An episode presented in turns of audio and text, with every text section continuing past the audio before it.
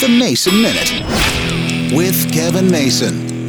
If you watch too much television like I do, you're watching a lot of digital channels, a lot of channels with high numbers, you know, not channel 2, channel 4, things like that. I'm talking in our case, in the HD channels, the channel 1000s. And the other day I noticed one of my favorite digital channels had changed its name. It was called Decades, and they promoted comedy throughout the decades. And for the most part, the only thing I ever really watched on Decades was the Ed Sullivan Show. I don't know why I was fascinated with it. I watched it as a kid, but really didn't remember it that much. But a couple weeks ago, they changed their name from Decades to Catchy Comedy. Catchy is a strange word. But the more important thing is in the promo to promote the new name, they found all these clips of all these TV shows where they're using the word catchy. I don't know if I've ever used the word catchy before. Maybe I have. I mean, it's not a word I think about very often. It's not a word I've really ever used. But obviously, they found some kind of hook, something to be catchy, I guess. We'll see if this works out, but it's just kind of strange to me. Not a word I would have thought to associate with a comedy channel.